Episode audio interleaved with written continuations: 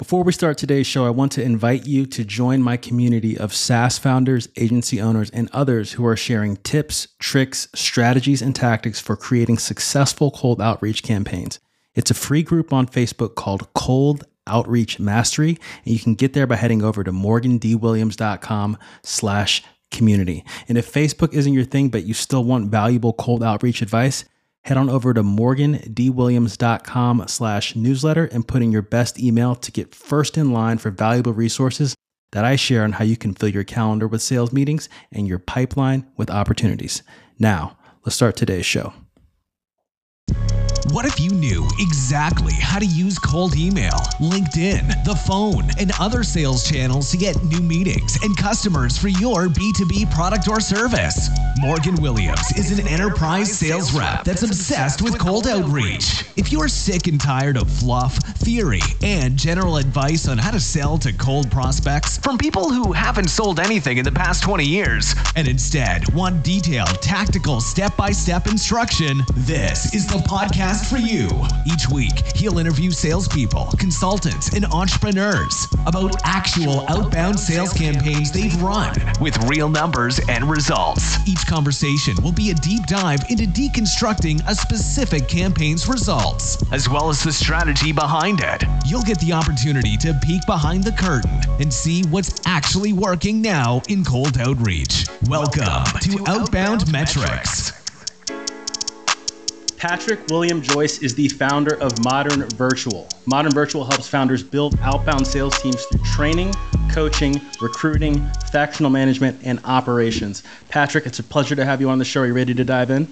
Yeah, yeah, thanks very much, Morgan. I'm awesome. Honored. I really want to set the stage here and talk about your background, especially over the last five years or so. I've known about your work for the past roughly 18 months, two years on LinkedIn, WhatsApp groups, Discord channels, dark social. I believe you've been pushing, promoting, elevating the new era of outbound sales, or what's really working now, essentially, was what I should say in outbound sales. So I'd love for the audience to get their ears on that.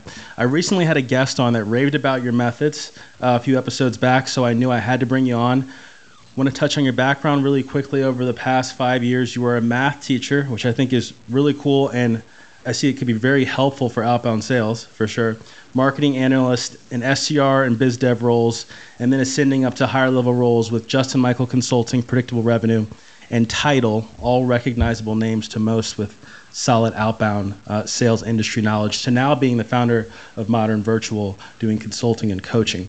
The big thing I want to understand from you is you know what was working when you started out in 2017-ish and how has it changed now in 2022 you know it's really interesting because my perspective changed a lot over those five years and i think the way that i'm going to answer the question is not necessarily the way that you asked it but it was more about like what wasn't working five years mm-hmm. ago when i got to the first sdr team that i was on we had an email campaign like a regular Salesloft or outreach sequence with a bunch of cold calls and emails in it didn't really do mm-hmm. a whole lot. It was just kind of falling flat. And the way that I was able to kind of rise above and become one of the top reps and eventually like the team lead was by sort of taking things into my own hands and figuring out like who was going to buy the software that I was trying to get meetings mm-hmm. for and mm-hmm. why. And like I started there and then I worked backwards from mm-hmm. that. I talked about this with Ryan Reisert in his book, uh, Outbound Sales No Fluff, the audiobook mm-hmm. version. There's a, an interview at the end of that uh, where I talked about the list building strategy that I used. I immediately like took a step back from the leads that were in Salesforce and the sequence that we were using and sort of created my own based on the conversations that I was having with account executives there. So like that for me has been the basis of how I've approached the top of the sales funnel from then on. Well, like I know that you kind of wanted to hear like what's different now compared to back then, and to me, it's all kind of the same stuff. Mm-hmm. That approach is what I've been able to ground my any of the successes that I've had in on top of like sort of being different with the types of messaging that I was writing. Like just being like a, you know, one or two degrees off from what everybody else seems to be doing so that you can kind of stand out. I remember I saw a really interesting article about how it, the average executive at a software company has like 200 emails per day that mm-hmm. they're getting.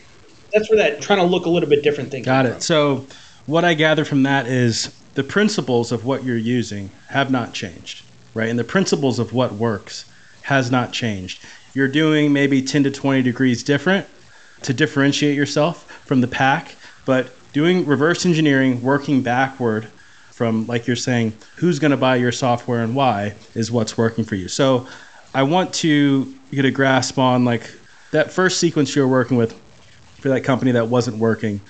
What results were happening or were you getting there? And then when you started doing things differently, what results were you seeing in a roundabout way? Yeah, yeah, yeah. So I'm going to take one step back, and now that I've, I've, sort of made my point about the first principles thing, I'm going to kind of answer your question the way that I think you wanted me to first, and then I'll get to the sure. metrics part. But the first sequence that we had laid out there was almost like a marketing mm-hmm. drip campaign and didn't have any SDR personalization injected into it. I think since then, like I saw a huge trend, like a huge increase in the, the level of personalization that people mm-hmm. were doing, where like that sort of became standard. And then and then I've even like rotated in and then back out of that in terms of the one to one personalization for the sake of customizing mm-hmm. the message. I'm still gonna do that, but in a slightly mm-hmm. different way. So I'll get there. But like the results that we were getting at first were like there's two things involved. Like one, who are you sending the sequence to? Like the lists that we were building off of the leads in Salesforce weren't very good. The data was out of date, bad contact info, emails were bouncing, phone numbers didn't go to the right person. That was one mm-hmm. problem. And then I think the other problem is that the, the messaging was very, very generic because there was a wide, like, addressable market that we could go after. So it wasn't really tailored towards anything specific we weren't really getting much out of it at all. There was nine of us that were sending a lot of volume and like not really seeing many mm-hmm. meetings. Like maybe you know one or two meetings a week per person or something like that. I can't remember what any of the stats were but they weren't Got good. it. once i started to narrow it in so like i landed on credit unions. I've told this story in a bunch of different podcasts but i landed on credit unions because i was selling a text messaging software and I went to the AEs, and they told me that the credit unions like the text messaging software because it helps them speed up the loan application process and reduce the number of ah. write-offs that they have to when somebody doesn't pay it.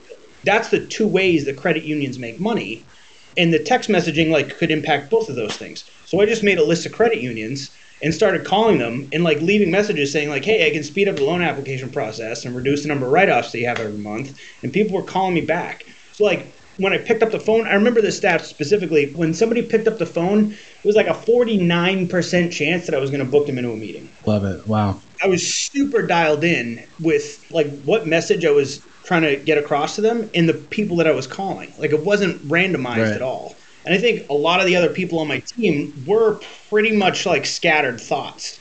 Right. So my ability to narrow it and focus that in like really improved. Right. So you're segmenting your messaging to this specific customer segment. You're speaking their language. You're not talking about what your solution is, but why they should care about it and how it helps them. They're responding to it. So you're able to put other credit unions in that sequence. That's how you're scaling your messaging instead of just one to one. Exactly right. Exactly right. So as I sort of graduated through that role, that was kind of like an SMB mid market type of uh, accounts that I was going after. I gradually like leveled up. I ended up in on an enterprise sales team opening you know the biggest accounts in the world like the largest banks that are out there the big four tech companies like going after those kinds of targets. So the type of personalization that i was using there was a little bit different which was really based off of like network and common connections and actually like the prospect's work history. So this is a really good example like i'm going to use mcdonald's as the example just so i don't name any companies or whatever.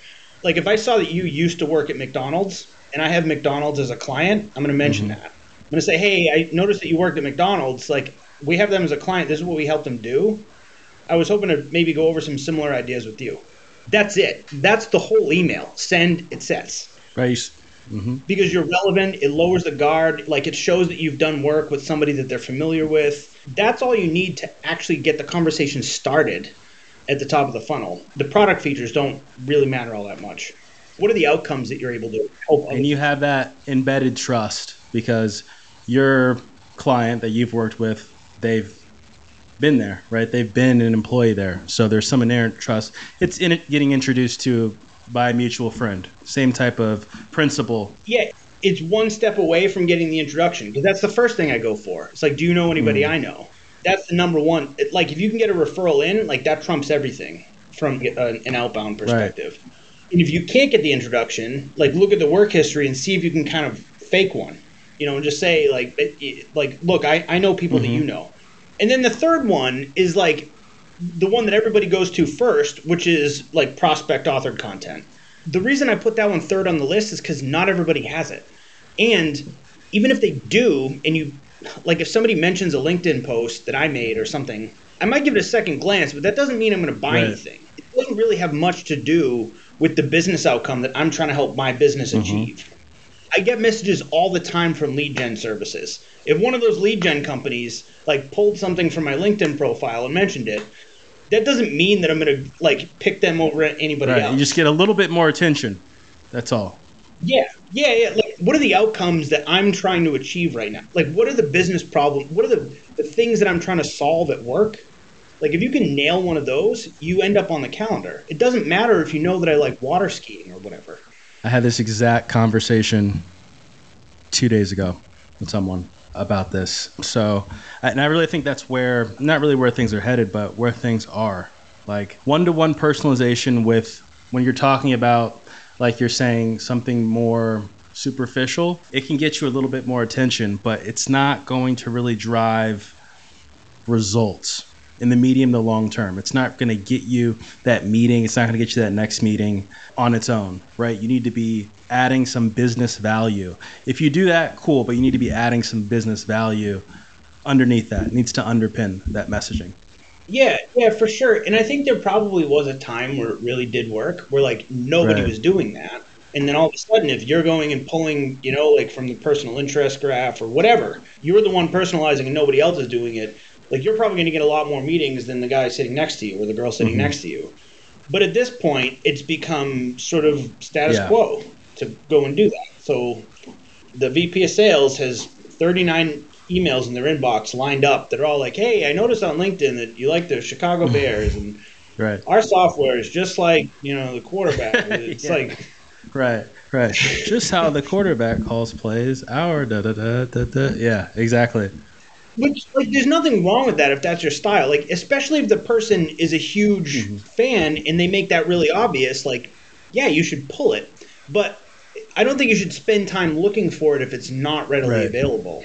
Like if the person it doesn't have an active profile, like it doesn't make any sense to sit there and spend time like and just to go back to the other two points, like the first two things I mentioned yeah. trump that. The referral in from a friend or like, you know, the work history thing are way better than like going and for sure. What's uh? Do you have something fourth on that list? We talked uh, like the mid market, segmenting messaging, referrals. Oh, this is one I was actually like working with an SDR team. One of the SDRs came up with this. It was during March Madness. He went and pulled all of the like the alma maters. He like pulled everyone's where they went to school for mm-hmm. college, mm-hmm. and match that up with who was in March Madness, like say you went to Duke mm-hmm. or something and they were in the Sweet 16, he was mentioning that. He's like, hey, if Duke wins, like, will you take a meeting with me? And he ripped off six meetings in a day doing that. I would have never thought of it. Yeah.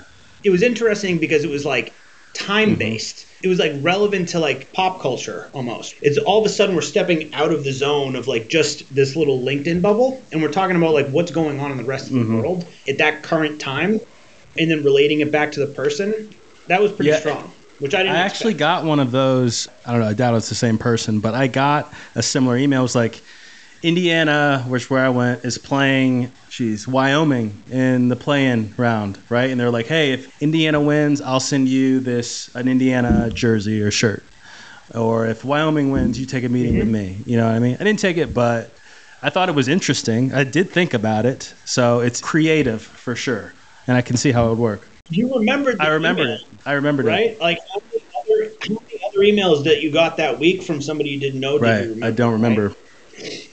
much of any of them, but yeah, that one definitely stuck out. So very cool. I guess I could keep asking you what else, what else, what else, what else, because I, I love that. That's great information. touching more on people you've helped as a consultant or coach, right? I'd love to get ideas of like campaigns, whether it be like application of the principles or maybe I liked what you were saying in the beginning of, and it was just something that always sticks in my mind is there's this interview years and years ago. I don't know. They were asking Jeff Bezos about what's next, like what is next, what's going to be the next big thing that's going to change. And then he was like, you know, I focus on the things that don't change. People always want free shipping. They always want low prices. They always want a wide selection. Never going to change, right? So I'm glad that you went there because digging out those principles of the principles that don't change is what's extremely important. So I'm glad you served that up to the audience. So people you've helped, what's some that have stuck in your mind? This could be like building lists, it could be creating offers, copy, outreach. Yeah, yeah. Across like all the clients I've had and like the reps that have coached, I've been able to consist, and this still surprises me every single time when it works. But like using the style that I'm describing, people see like 60% or better open rates with one word, all lowercase subject lines that are intentionally vague that create curiosity. Josh Braun calls it an information gap. And the reply rate is like 15% mm-hmm. or better which is pretty insane. There was one rep in particular that he just sent me a screenshot of a campaign rate, an 80% open rate, a 20% reply rate, and he said it was between like 10 and 15% meetings wow. booked, which is like, that's insane. And he was using everything I just said. So he was like really segmenting his list. He was like really particular about the business case that he was trying to make with those people, and then using that personalization strategy, and that's what came out of the other end of it honestly, like I'm still surprised every single time when somebody comes back to me and shows you know shows me that stuff. That's what really sticks. Got it. And I just want to drill home for that person who's listening who's struggling with this like it's not just one piece of the equation i feel like a lot of people focus on the copy right like oh this email i mm-hmm. wouldn't respond to this i don't know hmm let me think da, da, da. the copy is important but that list like you're saying right? That list is extremely important. The business case you're making, like that business value you're, you're bringing, is extremely important. I would say list is the most important, right? Who are you actually talking to? Why would they listen to you? So definitely want to drill that home for folks. And from what you mentioned in that last example, it looks personal. It looks like you're sending a personal note to someone, all lowercase, one word, right? It's not formal. Your English teacher would hate that, right? But it works. That's how people communicate. It looks like a mm-hmm. human did it. It looks like this would never get by mm-hmm. marketing. Marketing would never let you. That's actually the whole mm-hmm. point. I heard about someone recently misspelling something on purpose because the person receiving it would be like, "There's no way they would let this go out with a misspelling yeah. in it," you know? Yeah. Yeah, yeah, yeah. I'm a disciple of. Justin Michael. He always said that B minus grammar outperforms mm-hmm. A plus every time, and he sent millions of emails. And I think that's the reason why. It looks human. It looks a little bit more approachable. Now, I don't think that it solves the whole thing, just like you were saying. It's like a multifaceted mm-hmm. problem there. Right? It's not like you can just go and like just take the template script that you've got and like start screwing up words on purpose and like all of a sudden you're going to send mm-hmm. meetings. It's all those things at once. But what you really have to think about is like, what is the objective here? Like, you're messaging somebody that you don't know that's trying to do their mm-hmm. job what would it take for you to get their attention for a couple right. of minutes? Right. Right. If you back it up and think about it that way, like the copy matters little. It's like you're not trying to turn a no into a yes with like the way that you write mm-hmm. the email. You're actually just trying to find the yeses amongst the sea right. of no's. Communication. You want to communicate effectively. You're trying to find the people that are looking for the solution that you're offering. Right. Where the drop your line where the fish are biting, right? Find that hole exactly for sure. Right. We talked about lists, we talked about copy. I want to get your take on different channels using them together. I'm a big fan of like combo prospecting, LinkedIn, phone, email, double triple taps. Tell me about your what you've seen doing that and what's worked for you in the past. Yeah, so the reason I like using all the channels is basically in the context where you have a limited number of accounts to reach out to, like you really don't know where anybody's going to respond. They might have a completely sparse LinkedIn profile, but you send them an email and they respond to it because nobody else is sending them an mm-hmm. email there. You might have called them six times already with a number that went to nowhere or emailed them and they're not like really answering vendor emails in their inbox. Like some people just treat it differently. Other times, like you might not have a phone number or the person might not even have a LinkedIn profile and the only thing you can do is email. So it's like, I just want to leave no stone mm-hmm. unturned. I want to like approach somebody on, on all channels if at all possible. But on the other side of the coin, if you can channel validate, meaning like if you can verify emails, like verify that it's a valid email, or verify that it's a phone number that somebody's going to pick up. Like there's several services out there that will, you know, do phone verification for you on a list. Like they'll go and pull the phone numbers and then only give you the direct dials where somebody picked up and they've confirmed that that's the person that you're going to reach out to. So like, don't even bother calling the other people. Only call those people. Mm-hmm. And they, I would still say like it would make sense either way you do it, if you only do one or the other, you're going to miss something in the sure. other list. Like if you only do phone and not email, you're going to miss something that you would have gotten in email. And if you only do email and not phone, you're going to miss something you would have gotten. Sure. Those phone validated numbers, they do that by calling that person, right? Calling them, seeing if they pick yeah. up. It's basically how they run it, correct? Yeah. Got it. Yeah. Yeah. I mean, some people like won't answer their phone if it's a, an unknown number or whatever. Some people answer all the right. calls they get personally, like I, I don't know. I um, half the time I do, half the time I don't. And if I notice it's the same number a couple times, I'll yeah. pick it up. True. I've started picking up all the calls to see. And if you had gotten SDRs. Yeah, I love it. Yeah. I actually got um it's funny. I was getting these calls asking for Morgan, I forget the last name, Morgan at Casper. And I was like, what is this? I kept getting these calls, Morgan at Casper. I looked this person up. It's a girl at LinkedIn, or looked at this girl on LinkedIn named Morgan something. Used to work at Casper Mattresses in HR. She's left, but I'm getting these phone calls from all these people selling HR software. So I'm like, is this in ZoomInfo or something? And she, you know, the SDR is like, yeah, it is. You know, like, oh yeah, it's not me, but I respect the hustle. You know. yeah, I did something funny once. One time, I put my mom's phone number in one oh, of those God. databases. because if, if you get through to my mom and my mom call, I'm I'm taking that call definitely. Like, yeah, for sure, for sure. We talked a little bit about like phone validated numbers, validating emails. Any interesting tech you're seeing out there right now on the horizon? Yeah, yeah. There's a couple things. I mean, right now I'm doing a little bit of work with a company called Regie.ai. Mm-hmm it does like AI sequence writing. So they use GPT-3 technology to actually like compose like whole sequences and cadences.